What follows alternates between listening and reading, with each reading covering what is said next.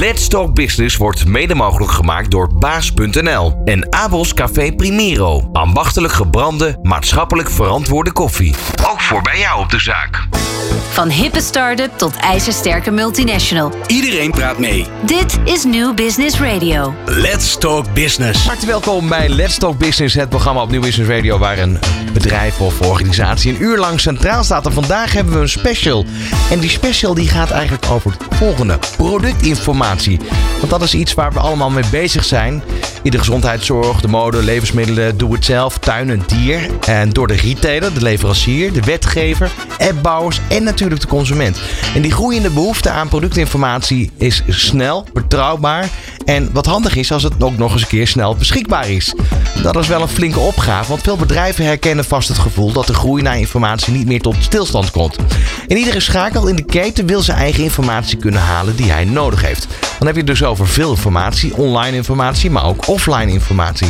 En je kan je natuurlijk wel eens afvragen van hoeveel informatie moet ik nog gaan verwerken? Wat levert dat daadwerkelijk op?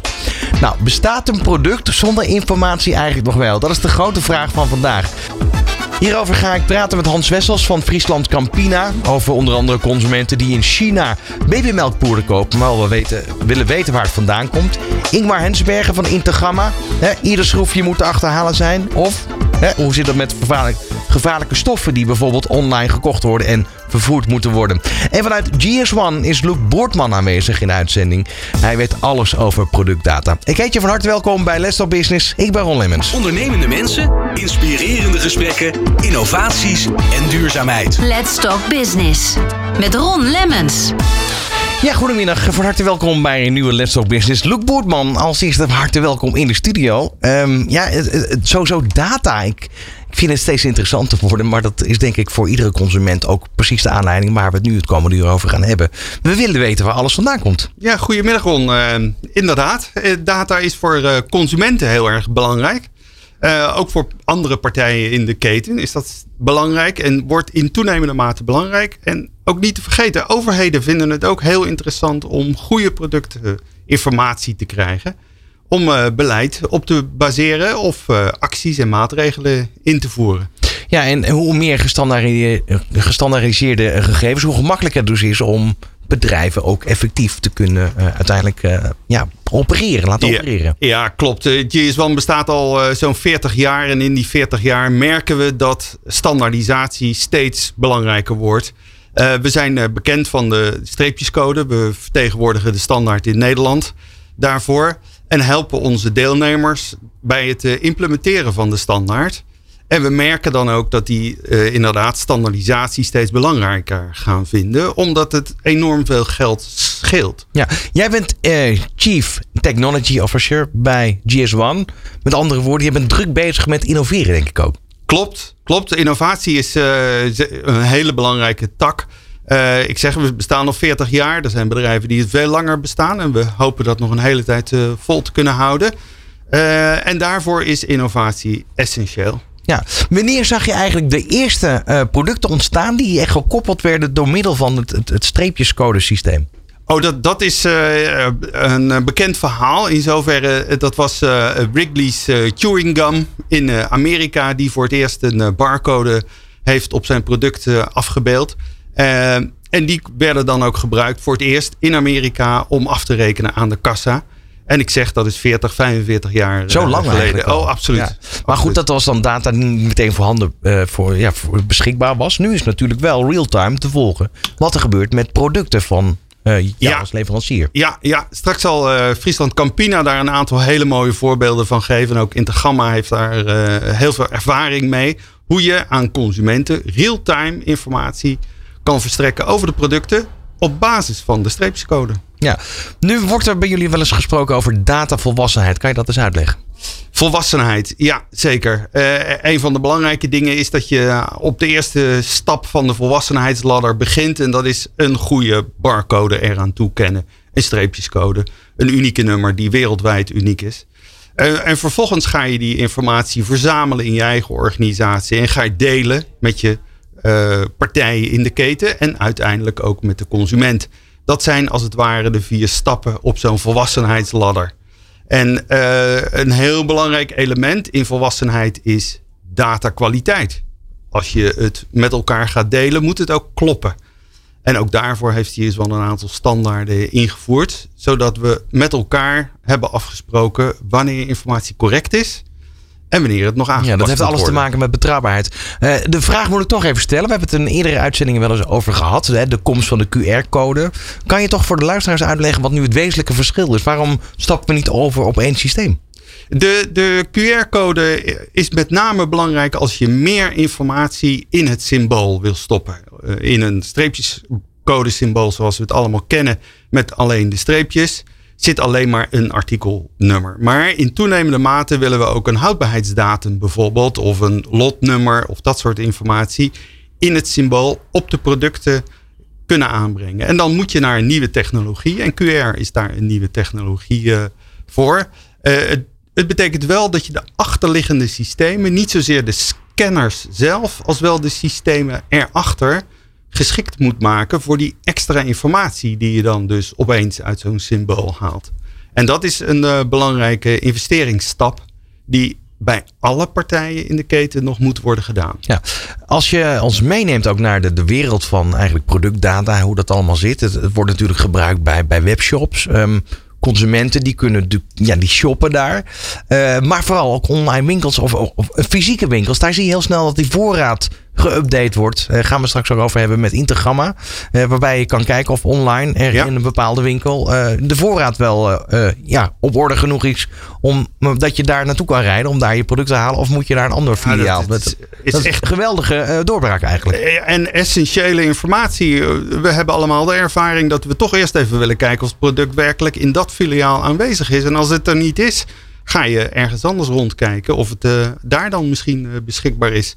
Maar het gaat over veel meer informatie. En eh, iedere consument zelf zal merken dat als die online een product wil kopen, hij een enorme informatiehonger heeft om eh, echt te kunnen beslissen of het product wat hij wil kopen, het product is wat past bij datgene wat hij ermee wil gaan doen. Nu zie je dat ook bij biologische winkels bijvoorbeeld. Zie je de afkomst van hè, waar de vis gevangen is. Ik noem even een heel praktisch voorbeeld hierbij. Ehm, is dit ook niet eh, in het kader van duurzaamheid iets wat de consument gewoon van de fabrikant of de producent of de winkel verlangt? Verlangt en eh, verwacht dat het eh, gewoon beschikbaar is en, eh, en absoluut eist. En dat legt een enorme druk op alle partijen in de keten om die informatie weer te genereren en beschikbaar te hebben. En, en ook inderdaad handig en makkelijk en snel en accuraat beschikbaar te hebben voor de consumenten. En voor andere partijen die er gebruik van willen maken. Je had het net over de, de standaarden. Hè? We maken afspraken met elkaar. Kan je daar iets meer over zeggen? Wat is nu daadwerkelijk dan met elkaar afgesproken? Waar moet het aan voldoen? Ja, we hebben eh, op wereldwijd niveau een standaard afgesproken waarin we zeggen dat alle producten met een artikelcode, een zevental. En wie is we? We zijn alle GS1-organisaties, zijn er op dit moment 115, die net zoals GS1 Nederland in de individuele landen de barcode standaard proberen te helpen implementeren bij de bedrijven. En dus in 115 landen hebben we met elkaar afgesproken dat van de producten er ten minste zeven velden moeten worden gevuld. En dat is een artikelomschrijving, het is ook een afbeelding, een, een digitale afbeelding van het product, maar ook een klasse, een categorie in wat voor eh, productgroep bijvoorbeeld zo'n eh, artikel valt. En dat is de absolute minimum.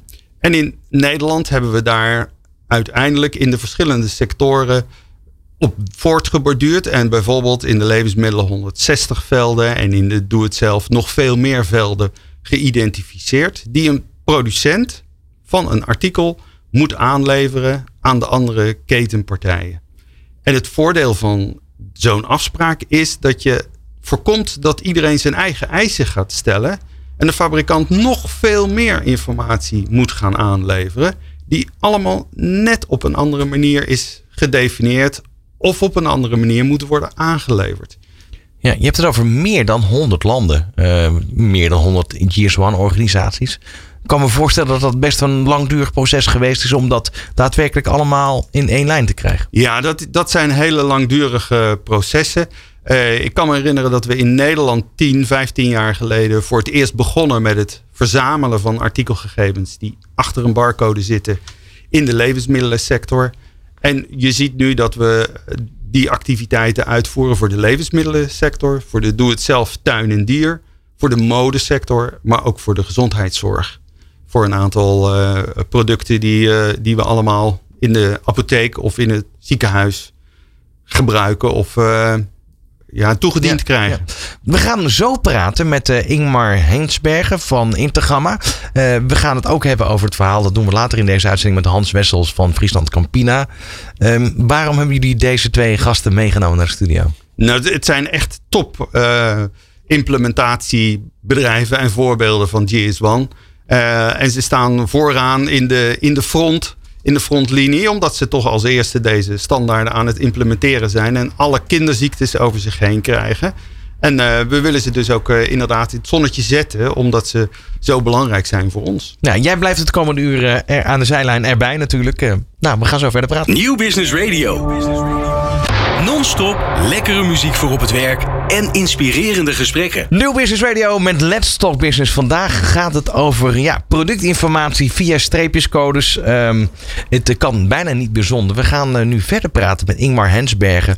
Hij is manager data management bij Intergamma. Eh Luc Boortman is natuurlijk aanwezig van GS1. Ehm, daar helemaal eh, ja, in de, de technologie eigenlijk bekend met de technologie.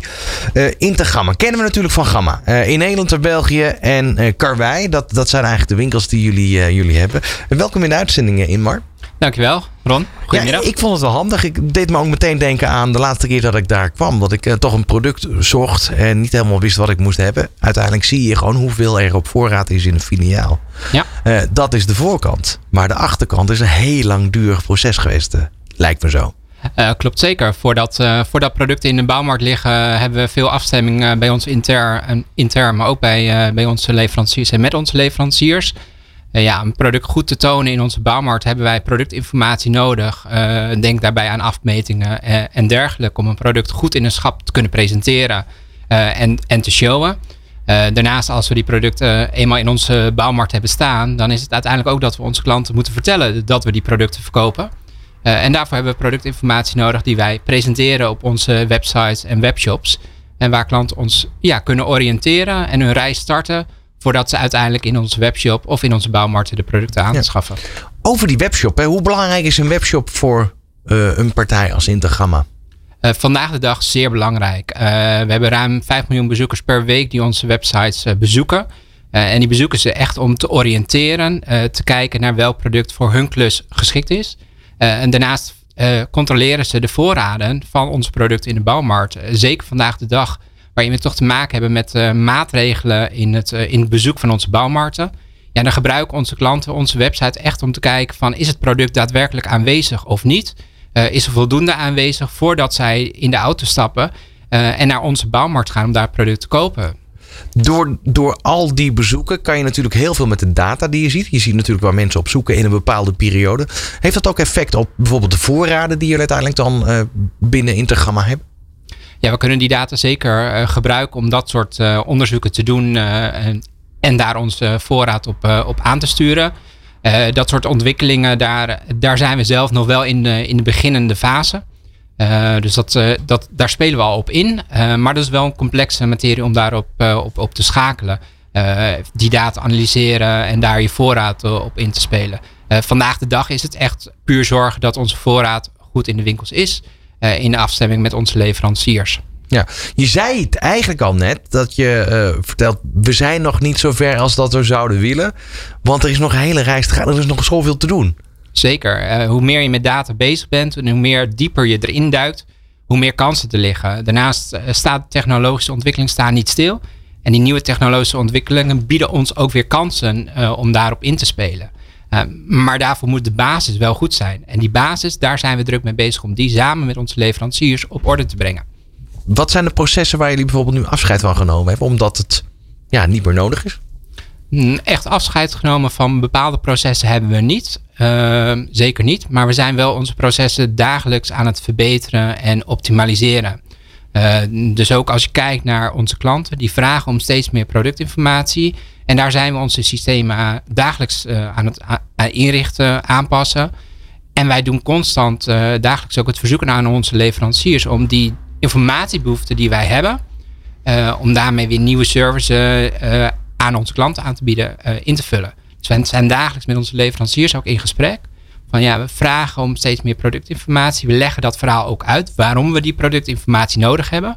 Uh, en dan krijgen we het. En als we die informatie hebben, dan zijn wij weer in staat om nieuwe functies aan te bieden aan onze klanten. Om hun online reis, maar ook hun fysieke reis in onze bouwmarkten uh, te optimaliseren uh, en nieuwe kansen te grijpen. Dus ook bij de bouwmarkten meer storytelling? zeker, zeker. Ja, de klussers vandaag de dag. Um, het is pittig. Uh, we zijn door corona meer thuis gaan zitten en we zijn meer gaan klussen. Maar niet iedereen heeft twee rechterhanden. Uh, er zijn heel veel mensen met uh, ja, ook wel twee linkerhanden. en die hebben de vrije tijd nu gekregen en die kunnen gaan klussen. maar we moeten ze echt helpen om die klus te, te laten realiseren. het isoleren van je huis is niet zo heel makkelijk. Dus je wil, je wil weten welke producten heb ik nodig om, om mijn dak te isoleren. En vervolgens heb je een hulpmiddel nodig om ja, vertellen welke stappen je moet nemen om uiteindelijk dat dak geïsoleerd te krijgen. Ja, dat doen wij door middel van productinformatie op onze website. Uh, maar we maken ook stappen in, uh, in het ontwikkelen van YouTube-filmpjes, waarin we in, aan de hand van een filmpje heel makkelijk uitleggen hoe je zo'n isolatieklus kan realiseren met, uh, met behulp van Gamma. Ja, je zei doorin, door corona eigenlijk is, is, is, is het enorm toegenomen. ik heb zelf ook in de rij gestaan. wie niet, Loek? Ja, ik ook, absoluut. Zeker. Was dat uh, een bepaalde, leverde dat een bepaalde druk op binnen de organisatie om uh, te denken van ja, dit zijn nu de kansen die we hebben, die moeten we pakken, die moeten we sneller gaan toepassen? Uh, ik denk zeker dat de ontwikkelingen vandaag de dag meer gas op het gaspedaal geven. Aan de andere kant, we zijn al jaren, hebben we dit voor ons zien komen. we hebben jaren geleden al geïnvesteerd en de keuze te maken om een omnichannel bedrijf te zijn. Uh, dus we wisten al dat, uh, dat online gewoon heel belangrijk uh, is voor ons bestaan. zowel van onze fysieke winkels als online. En die corona heeft er eigenlijk alleen maar voor gezorgd dat we meer gas moeten geven. en die cijfers en die ontwikkelingen, ja, dat zien ook onze leveranciers.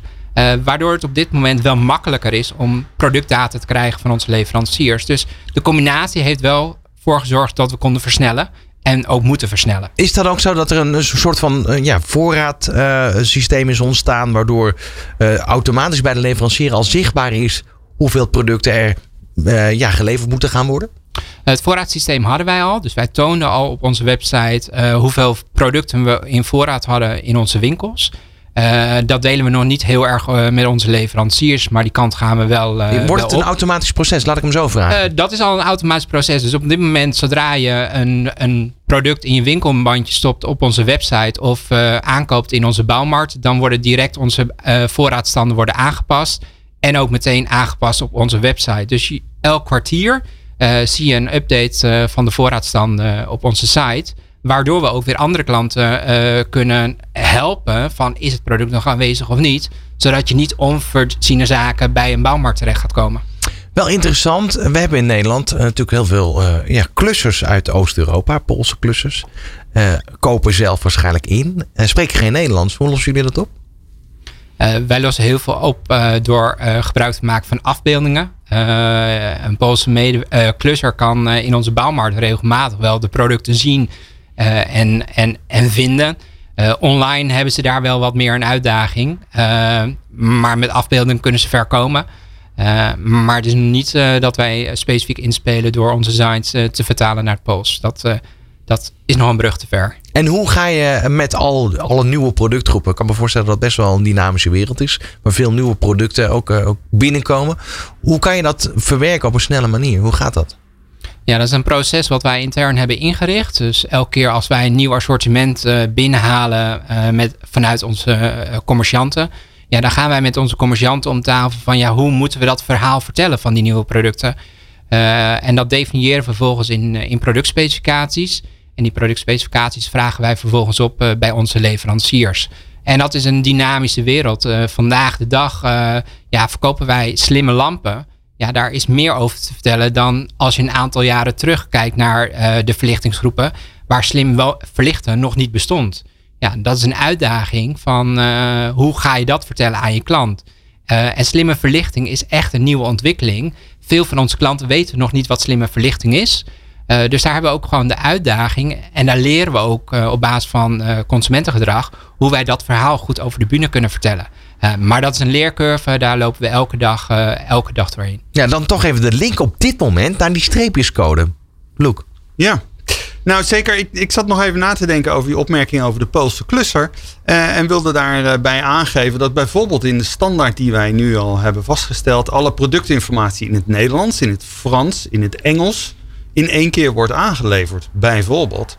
En we zijn ook bezig, en, en misschien kunnen we daar straks met uh, Friesland Campina daar ook nog wat verder op induiken. Om op basis van de streepjescode en de taal waarin de telefoon staat waarmee je de code scant de desbetreffende taal te kiezen over de productinformatie. Dus een Poolse telefoon, laat ik het zo zeggen, krijgt dan de productinformatie in het Pools.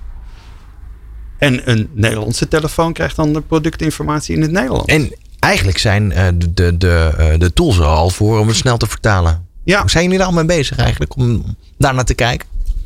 Nee, op dat vlak, uh, vlak nog niet. We, we zijn echt bezig onze processen in basis goed in te richten. Uh, en daarnaast, daar liggen al zoveel kansen. Uh, en dan zijn de Poolse clusters is een doelgroep, maar een vrij kleine doelgroep.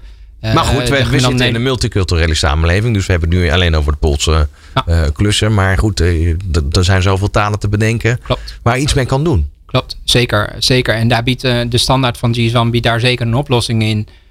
om die informatie aangeleverd te krijgen. Het betekent wel dat al onze leveranciers uh, ook Poolse taal moeten gaan invullen en bij ons gaan aanleveren. En niet al onze leveranciers zijn in staat om, uh, om die talen allemaal aan te leveren. Ja, dus met een simpele Google Translate uh, script kom je er niet, zeg je eigenlijk? Daar ga je er helaas niet, helaas niet komen. En zeker als je een klus gaat klaren. Er zijn zoveel vaktermen die Google Translate gewoon nog niet kent.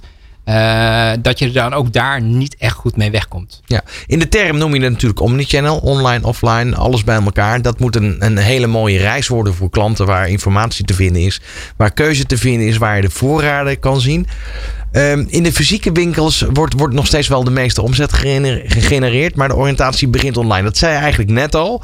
Uh, hoe ver gaat straks het online deel? Wordt het echt wel een webshop of kan het zo zijn dat ik in de toekomst, uh, wat eigenlijk heel normaal is, uh, dat ik de schroefjes online bestel? Uh, veel van onze schroeven worden al, al? heel veel schroeven worden online al, ja. al besteld. naar de toekomst toe zien wij echt dat het een digital wereld gaat worden. Waarbij de fysieke wereld gaat blenden met de digitale wereld.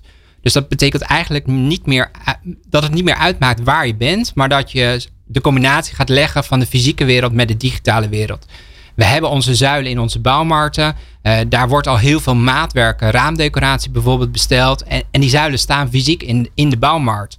Dus je kan uh, fysiek de, de stofjes voelen die in de bouwmarkt als showroom gepresenteerd staat. Vervolgens kan je op de zuil kan je, je bestelling maken. Je kan vervolgens naar huis gaan en nog eens even nadenken of het toch dat stofje is wat je wil hebben voor je, voor je raam. En je kan vervolgens kan je een bestelling afmaken op je mobiel. En daar kan je weer de keuze maken. Laat ik het product thuis bezorgen? Laat ik het op mijn werk bezorgen? Uh, laat ik het in de bouwmarkt bezorgen? Uh, en dan kan je daar vervolgens weer bijvoorbeeld naar de bouwmarkt gaan om het product op te halen.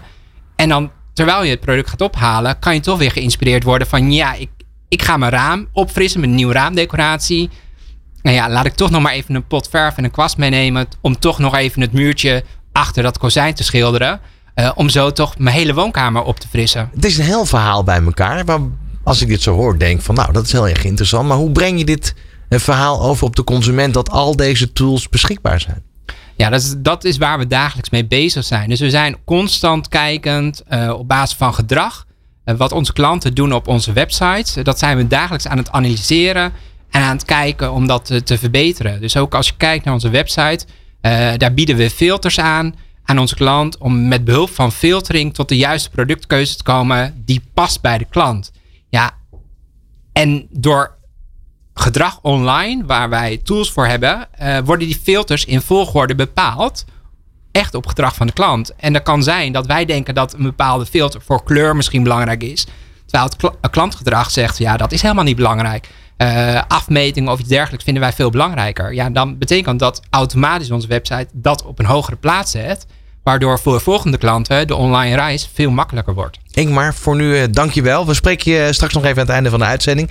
En zometeen gaan we verder praten met Hans Wessels, senior projectmanager bij Friesland Campina, over melkpoeder. En met name, hoe zit dat dan eigenlijk met de melkpoeder in China? Daar zo meteen meer over. Van hippe start-up tot ijzersterke multinational. Iedereen praat mee. Dit is New Business Radio. Let's Talk Business, waarin we het vandaag hebben eigenlijk over ja, productinformatie door middel van streepjescodes. Het is niet meer weg te denken. Sterker nog, het wordt uh, gewoon een verdere standaard. En uh, in de studio Luc Boortman van uh, GX1. Luc, we gaan verder praten nu met Hans Wessels, senior project manager van Friesland Campina. Um, van harte welkom Hans. Ja, goedemiddag. We gaan het eh, vooral hebben eigenlijk over kindervoeding. Over um, ouders die zich zorgen maken over de afkomst van, uh, van het ja, melkproduct waar jullie natuurlijk altijd mee werken. Uh, met name in China ook. Daar vindt heel veel ja, afzet plaats. Ja, kijk, China is een hele belangrijke markt voor, voor Friesland Campina. Trouwens Hongkong ook. Dan moet je even begrijpen dat in Hongkong vooral wordt gekocht door Zuid-Chinese moeders. Dus het is eigenlijk ook een groot stuk China wat daar eigenlijk ook koopt. En ja, die mensen vinden het heel erg belangrijk, vooral die ouders vinden het heel erg belangrijk dat het product wat ze kopen, dat het ja, veilig is. En dat het met name, is echt een sterke voorkeur dat het uit Europa komt, of in ieder geval uit de, de westerse wereld vandaan komt. Dat associëren ze met goed product, goede kwaliteit. En daar willen ze ook zeker van zijn op het moment dat ze zo'n product natuurlijk kopen, hè, dat het dan ook in daadwerkelijk ook daar vandaan komt. En uh, ja, kinderen, misschien dat je de kinderpolitiek van China nog kent vanuit het verleden. Inmiddels is het wat ruimer. Ja. Maar kinderen staan heel centraal in, in uh, bij ons natuurlijk al heel erg, maar zeker in Azië is met destijds de één-kind-politiek was een, kind heel belangrijk. Hè? Dus daar, alles werd daarop gericht. Dus het beste van het beste is eigenlijk voor een kind nog niet goed genoeg. Dus vandaar ook dat die, die zorg, die daar met name in, in Azië echt uh, ja, best, wel, best wel heel goed is. Ja, met name wat ik me dus heel erg kan herinneren, is die, die run op melkpoeder in Nederland. dat de schappen leeg waren. Dat we bijna moesten opletten dat onze eigen kinderen nog wel melkpoeder konden krijgen. Is dat inmiddels een beetje ingedaald? Ja, ik denk dat dat inmiddels wel verleden tijd is. Er is voldoende aanbod in, in de Chinese markt. Ik denk ook trouwens dat Chinese bedrijven op dit moment ook enorm bezig zijn te verbeteren. dus, dus, dus de, de kwaliteit gaat ook voor de Chinese producenten enorm omhoog. Maar er is nog steeds een behoorlijke hang naar zeg maar, de Europese, West-Europese uh, ja, kindervoeding. Met name omdat wij heel veel doen aan ontwikkeling in, in kindervoeding. Dus we hebben ook eigenlijk elke keer weer nieuwe ontdekkingen, waardoor je nog een betere voeding voor je kind weet te realiseren. Trouwens, we leveren ook voeding voor moeders. Dus als moeders zwanger zijn, hebben ze ook aanvullende voeding kunnen ze zeg maar, nuttigen. Ook daar hebben we producten voor. En zijn eigenlijk op die manier, omdat we voortdurend aan het ontwikkelen zijn. En Wageningen is een heel R&D-afdeling wat voortdurend kijkt naar allerlei mogelijkheden met melk om, om daar de voeding nog te verbeteren. Dus het is niet alleen betrouwbaarheid, maar het is uiteindelijk ook de kwaliteit, de verbetering, waardoor men ja, heel graag uh, de Europese voeding uh, zou willen kopen. En dat wil je ook wel weten. Hè? Met name in Azië is dat toch wel belangrijk. Dat het ook daadwerkelijk daar dan ook vandaan komt. Hè? Dus over het algemeen is, is, is ja, min of meer het kopieergedrag. Dat is natuurlijk altijd ergens aanwezig, trouwens in Europa ook. Dus ook hier hebben we natuurlijk af en toe daar wel eens wat uh, situaties van. Maar als je dan uiteindelijk dan zo'n product koopt, wil je ook zeker weten dat het uh, ja, uiteindelijk van Friesland Campina vandaan komt. De digitale uh, transformatie met, met de betrekking op, op eigenlijk het verhaal wat je net vertelt. Wanneer is dat begonnen bij jullie? Ja, wat, wanneer begint nou zoiets, zo'n digitale transformatie? Ik denk dat dat al iets is vanaf het alle prille begin als je natuurlijk je, je, je producten produceert. En waar gaat het dan uiteindelijk om? Wat is digitale transformatie? Ik denk dat belangrijk is dat uh, op dit moment uh, er voldoende informatie beschikbaar moet worden gesteld voor, voor consumenten. Om een, om een goede keuze te kunnen maken, maar niet alleen een goede keuze te maken. Maar ze ook goed te kunnen informeren over allerlei aanverwante zaken rondom het kopen van een product. dus om eigenlijk een beetje te helpen om, om, om goede keuzes te kunnen maken. Niet alleen maar second product verkopen, maar ook een, een band en een relatie met een consument aan te gaan waarin je ze wat breder voor een langere termijn kan helpen in, in uh, de producten die ze nodig hebben. En bij ons betekent dat met name dat we verschillende stadia van voeding hebben. En op die manier kun je dus op een informatieve wijze ze helpen om naar een volgend stadium van de voeding over te gaan en daarbij advies ook te geven. Dus de digitale transformatie zit er meer in het feit uh, dat we het eigenlijk op een eenvoudige manier, makkelijke manier toegankelijk willen maken. En ja, dat was vroeger misschien nog de, de tekst op de verpakking. Uh, inmiddels is dat natuurlijk, hè, zodat we allemaal mee opgegroeid zijn, zo langzamerhand één klik en je hebt al die informatie onder op je telefoon of op je, op je computer. We proberen op die manier op een hele eenvoudige manier informatie beschikbaar te stellen. En dat is natuurlijk wat je ziet, waar, waar consumenten naar op zoek zijn, naar welk uh, type informatie. Heeft dat ook nog uh, effect op welke producten je verder gaat ontwikkelen? Ja, aan de ene kant kijk, wat we eigenlijk doen is dat we vooral de producten centraal stellen. Dus de kwaliteit van het product, uh, wat we ermee willen bereiken, is natuurlijk dat we de, uiteindelijk de voeding van de kinderen en moeders zo goed mogelijk kunnen maken, zodat het uiteindelijk voor de, ja, voor de consument gewoon ja, gezondheidstechnisch het beste werkt.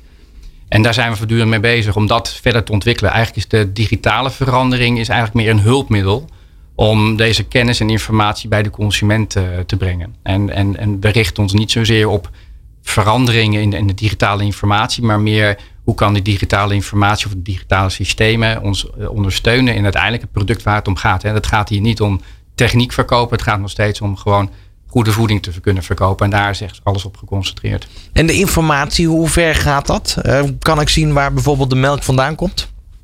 Ja, we hebben nu met uh, uh, sinds vorig jaar augustus hebben wij ons Track Easy platform gelanceerd. Ehm, wat, wat interessant is denk ik om te weten dat Friesland Campina een, een bedrijf is wat eigenlijk eigendom is van alle boeren die de melk produceren. Dus het is een gezamenlijke ja, coöperatie. coöperatie. Ja.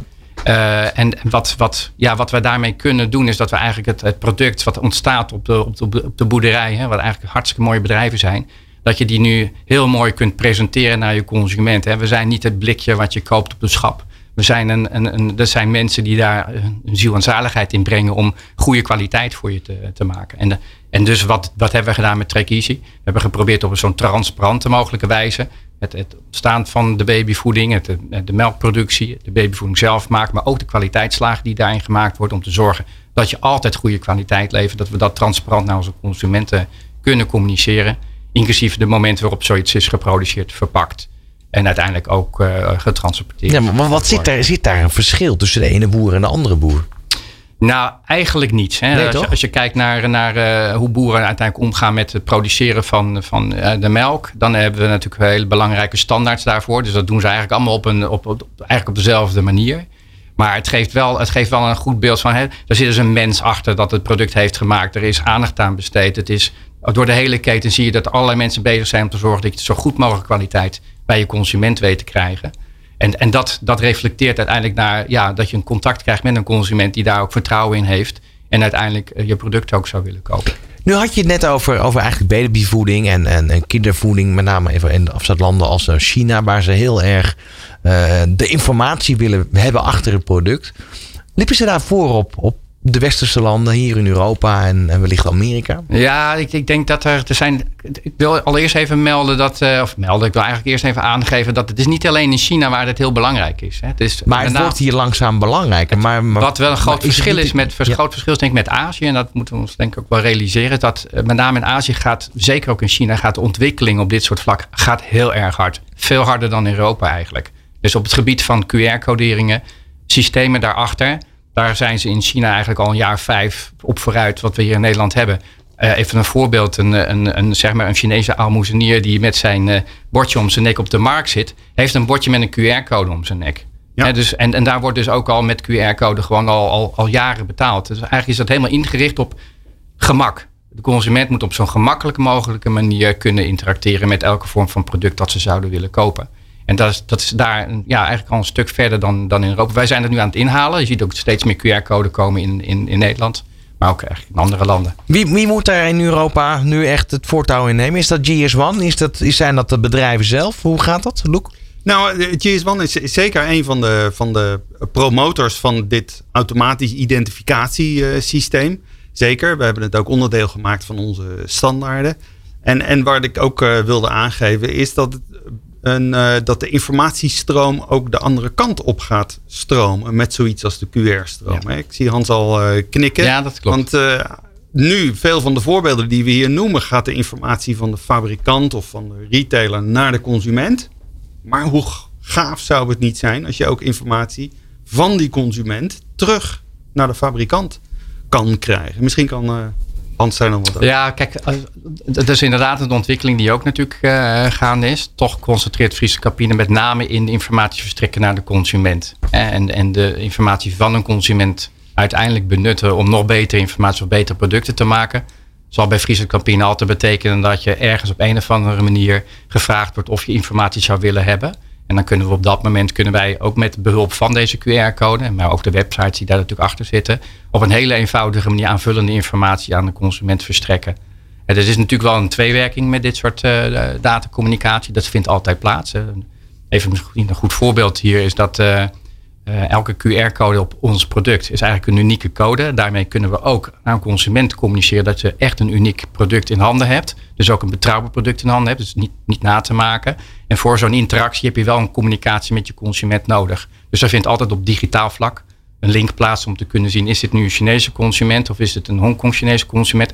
Is dit een consument in Maleisië of is het in Singapore? Dus op basis van die informatie, die twee kanten op gaat, uh, kunnen we de gerichte informatie geven. Maar altijd gericht op aanvullende informatie. En dan toch even voor mij als uh, toch een beetje buitenstaander. Dat is die digitale link die GS1 uh, ontwikkeld heeft. Dat is absoluut een link die wij in een standaard hebben gevat. Zodat die overal op dezelfde manier kan worden toegepast. Ja, absoluut.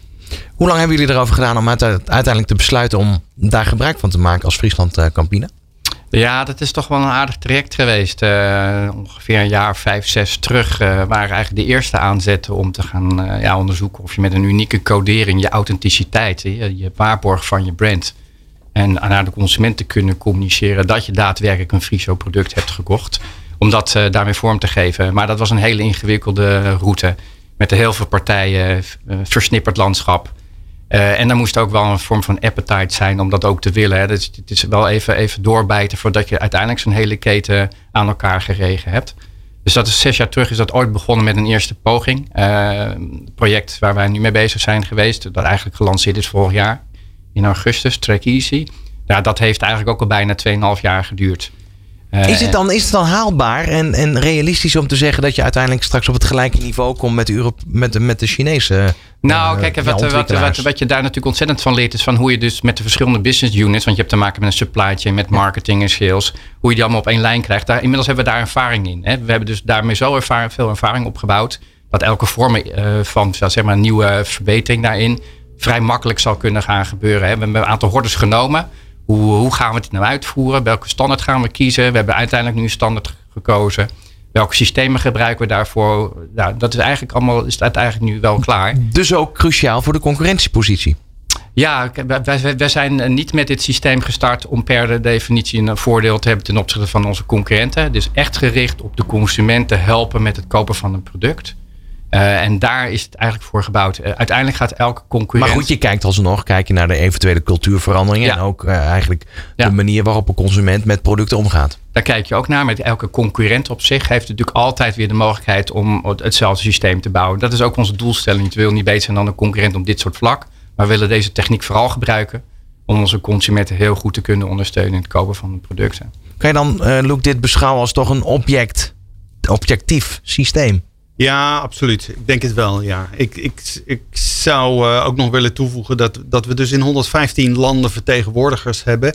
En zien dat een standaard een globaal component, een wereldwijde component heeft. Maar dat elk land toch zijn eigen culturele verschillen heeft. En dat is ook goed. Daar hoort een standaard ook voor in te voorzien. Dat moet je kunnen implementeren naar de, naar de wensen van de desbetreffende consumenten en partijen in een bepaald land. Dus uh, de informatie die we uitwisselen is ook altijd, uh, die we standaardiseren, laat ik het zo zeggen, uh, buiten concurrentiegevoeligheid. Ja, precies. Ja, dat, is, dat is een belangrijk gegeven ook. Want er zijn, blijft nog heel veel informatie die wij niet standaardiseren. En die nou juist net het verschil tussen de verschillende partijen op de markt. Maar die honger naar informatie vanuit de consument, stopt die ooit? Of wordt die alleen maar groot? Ik bedoel, we hebben zoveel informatie die we eh, inmiddels kunnen krijgen. Ik kan me ook voorstellen dat je op een bepaald moment toch wel denkt van ja, ik kan niet alles onthouden. Eh, het stopt een keer, dus ik word selectief in welke informatie ik wel niet tot me neem als consument. Ja, er bestaat natuurlijk altijd een, eh, de mogelijkheid dat de consument op een gegeven moment een beetje informatie moe gaat worden. Precies. Maar ik denk dat het uiteindelijk zo is dat uh, we zijn in een soort ontwikkeling terechtgekomen waar we gewoon doorheen gaan. En helemaal voorspellen waar dit naartoe gaat, kun je natuurlijk uh, vrijwel niet. Maar ik verwacht wel dat dit soort informatie, ook wat net mijn collega zeg maar ook zei vanuit Intergamma, dat die werelden gaan samensmelten. Informatie kun je overal vandaan halen op verschillende manieren. Het wordt volgens mij alleen maar meer. En, en er gaan natuurlijk ook ontwikkelingen komen waarin die informatie op andere manieren gebruikt kan worden, als bijvoorbeeld overheden. Even een, een mooi voorbeeld denk ik bij Friese Campina, als je het hebt over deze babyvoeding produceren en vervolgens mogen verkopen. Daar zit een heel proces aan vast van kwaliteitscontrole. Mhm. Maar ook autoriteiten die bewaken of die kwaliteitscontrole goed heeft plaatsgevonden. Dat is op dit moment een ja, zeg maar een soort proces van met heel veel administratie en toch heel veel handvaardigheid, om het maar zo te zeggen. Maar ik zie deze standaardisering eigenlijk ook helpen om al die systemen aan elkaar te verbinden. Middels blockchain technologie, waardoor het betrouwbare ketens gaan worden. Maar die standaard is eigenlijk een hulpmiddel om verder te komen met elkaar. En ik denk dat dit maar het begin is zeg maar, van wat betreft wij, wat wij allemaal met informatie naar consumenten, maar niet alleen consumenten, maar ook naar overheden kunnen gaan realiseren. Dus ja, ik zie dat alleen dat is maar heel belangrijk. En, en ehm, dan gaan we even de stap maken naar Intergramma ook. Daar zie je vooral ook dat jullie het- met die informatie die eh, voorhanden is, het ook leuk proberen te maken als een soort van journey voor die Ja. eh, consument. Is dat ook iets waar, waar jullie marketingafdeling bijvoorbeeld veel mee bezig is op dit moment bij eh, Friesland Campina? Ja, het is, het, is, het is vooral ondersteunend aan, aan je mooie marketinguitingen. Waardoor je het op een hele eenvoudige manier. Het kan ook educatie zijn in jullie zeker. geval. Ja, toch? kijk, als je kijkt uh, zo'n zo'n zo'n product, het alleen kijken van is dit nou een Friso product, dat is een stap van zo'n proces. Maar nog leuker is natuurlijk om uiteindelijk con- contact met je consument te krijgen. Ze de mogelijkheid te bieden om vals te informeren over of opvoeden van kinderen, het voeden van kinderen, hoe dat verder gaat in, in, in, in de toekomst. En daar met hele leuke filmpjes, maar ook, ja, je kunt heel veel, heel veel doen. Je kan heel veel YouTube-filmpjes eraan koppelen, alles is eigenlijk al mogelijk. Wat leuk is van die codes natuurlijk, het is, het is een eenvoudig middel om op een snelle manier naar die informatie te komen die je graag zou willen hebben. We gaan zo En meteen dat, verder dat praten. zien wij ook eh, aan onze kant. Dat, wij echt vanuit marketing die data ook kunnen gebruiken. Dus van de week eh, hebben wij een mooie nieuwe geurlijn eh, ge- geïntroduceerd bij Karwei als eerste bouwmarkt in Nederland. Ja, juist door die productdata goed op orde te hebben, kunnen we die, die geurlijn ook goed introduceren. Dus als je die geurlijn nu ook zoekt, zoekt via de bekende zoekmachines zoals Google, ja, dan komt die ook vrij snel naar voren. Ja, en dat genereert weer traffic naar onze website om uiteindelijk die producten ook, eh, ook te verkopen. We praten zo verder. Nieuw Business Radio. Non-stop lekkere muziek voor op het werk en inspirerende gesprekken. Let's Talk Business, waarin we het vandaag hebben over heel veel codes, productcodes, streepjescodes, QR-codes. Ik ga tot tot, eh, ja, ik begin even met Luc. Eh Luc, in dit Ja. laatste blokje. Luc, Ja. want we hebben het al laten passeren. Verschil tussen streepjescodes, QR-codes. Eh, hoeveel type codes worden er eigenlijk nu gebruikt? In, in Nederland een stuk of vijf, zes in het retailkanaal. Maar als je buiten het retailkanaal naar allerlei andere sectoren kijkt, zie je nog steeds meer verschillende, veel meer verschillende symbooltechnieken. Eh, en daar is niks mis mee. En die hebben hun eigen toepassingen. Eh, in totaal misschien zo'n 40 verschillende systemen zie je gebruikt worden. Eh, en, en ik denk dat het ook wel goed is om een, een rode draad in al deze informatiepunten eh, aan te geven. Want je kan, is- het, je kan er zelf een QR-code genereren, ik, toch? kan je gewoon Ja. zo op internet Ja. eh, doen. En, en die werkt. En die, eh, je telefoon kan hem gewoon lezen. En, en het interessante daaraan is, is dat je producten individueel herkenbaar kan maken. Als je nu een potje pindakaas koopt, dan hebben alle potjes pindakaas dezelfde code. Maar je kan met een QR-code ook elk individueel potje een eigen code gaan geven. En dan kan je veel meer interessante dingen doen. En bijvoorbeeld kan je dan ook eh, gaan kijken waar die potjes pindakaas nou precies zijn terechtgekomen in de supply chain. Hans, eh, gebruiken jullie dit al, dit soort... Ja, dat is een mooi voorbeeld. Wij hebben eh, voor onze Friso producten hebben wij eh, uiteindelijk inderdaad voor gekozen om elk individueel product, dus elk blikje wat geproduceerd wordt, en dat zijn er heel wat per uur als je in zo'n productielijn bijvoorbeeld kijkt. Maar elk, elk blik heeft zijn eigen code. Dus, dus daarmee, kijk, het is niet alleen maar de authenticiteit die we daarmee garanderen, want die code is niet kopieerbaar. Zit natuurlijk in die QR-code versle- versleuteld. Maar daarmee kunnen we wel op een hele handige manier, ook voor consumenten heel handige manier, gericht informatie verstrekken over een specifiek product. Zelfs in een specifieke regio, als dat noodzakelijk zou zijn. Er is informatie bekend over waar uiteindelijk onze producten zeg maar, zich bevinden in de regio. En dan kun je bijvoorbeeld ervoor kiezen om eens een keer de consument in Shanghai een andere boodschap te kunnen geven dan de consument in Peking bijvoorbeeld. Heel Ja, dat- interessant. En daarmee kan je eigenlijk, hè, eh, niet verkeerd bedoeld, maar daarmee kan je ook in, in sturen in hè, de vraag die vanuit een bepaalde cultuur of vanuit een bepaalde consumentendoelgroep komt. Ja, het werkt aan beide kanten op. Als je bijvoorbeeld zou zien dat er eh, een bepaalde manier van koopgedrag eh, is in een bepaalde stad, in, in, een, in een regio, dan kun je op basis van dat koopgedrag zou je dat kunnen bijsturen. Je weet namelijk waar die producten zich bevinden. Je kunt ook communiceren op die producten. Hè, dus dat, dat is een hele interessante ontwikkeling die je hiermee kunt doen. Dus het, het gaat beide kanten op. En dat gaat op een nette manier. Hè, dus het- wat we uiteindelijk altijd een consument op een goede manier informeren. Maar dat kan, heel, dat kan eigenlijk heel divers eh, kan dat gebeuren. Ja, dat is wel heel uniek. Ik wil graag nog even naar Ingmar. Uh, wat voor informatie staat er bijvoorbeeld nu op een uh, pak laminaat? Ja, op een pak laminaat staat er al heel veel informatie. Uh, als we kijken naar wat wij vastleggen in ons systeem, dan hebben we het ongeveer over zo'n 80 velden die wij, die wij onderhouden met betrekking tot een pak laminaat. Dan heb je het echt over de breedte en, een, en de lengte van een label. maar ook hoe geluidsisolerend een laminaat is. Um, en daar zien we een groei in. Uh, we verkopen niet laminaat, maar iemand is een vloer aan het leggen. Dan heb je het vaak over laminaat, over een plint, over een ondervloer. En dan vaak heb je dan ook nog weer van ja, een bepaalde ondervloer en laminaatcombinatie kan wel en kan niet. En een bepaalde combinatie kan wel in een appartement driehoog in Amsterdam, maar niet in een rijtjeswoning ergens in Leusden. En die informatie die moeten wij verzamelen. En dat is de transitie die wij momenteel aan het doen zijn. In plaats van een product meer naar een klus gaan. En daar de informatie ook verzamelen van uh, bij onze leveranciers. En, en ga je dan bijvoorbeeld uh, zo'n QR-code op zo'n pak laminaat zelf plakken als gamma? Omdat je dat namelijk kan samenvoegen in het totaalverhaal. Dus inderdaad, je geeft een mooi voorbeeld. Uh, een appartement in Amsterdam. Wat heb ik allemaal nodig om goed geïsoleerd voor de dag te komen. Zodat mijn appartement geluidsdicht is. Of ik voor de onderburen of andersom weinig last heb. Een QR-code op een individueel product gaat niet. Uh, want dat, dan heb je met te veel factoren te maken die je daarin niet goed kan combineren en kan vastleggen in zo'n QR-code. Dus daar zullen we echt andere oplossingen moeten vinden met de keten om die klant wel te helpen. Uh, om te zorgen dat, dat de juiste vloer in dat appartement ligt in, uh, in Amsterdam. En niet dat daar een, een keiharde tegelvloer als eindresultaat komt.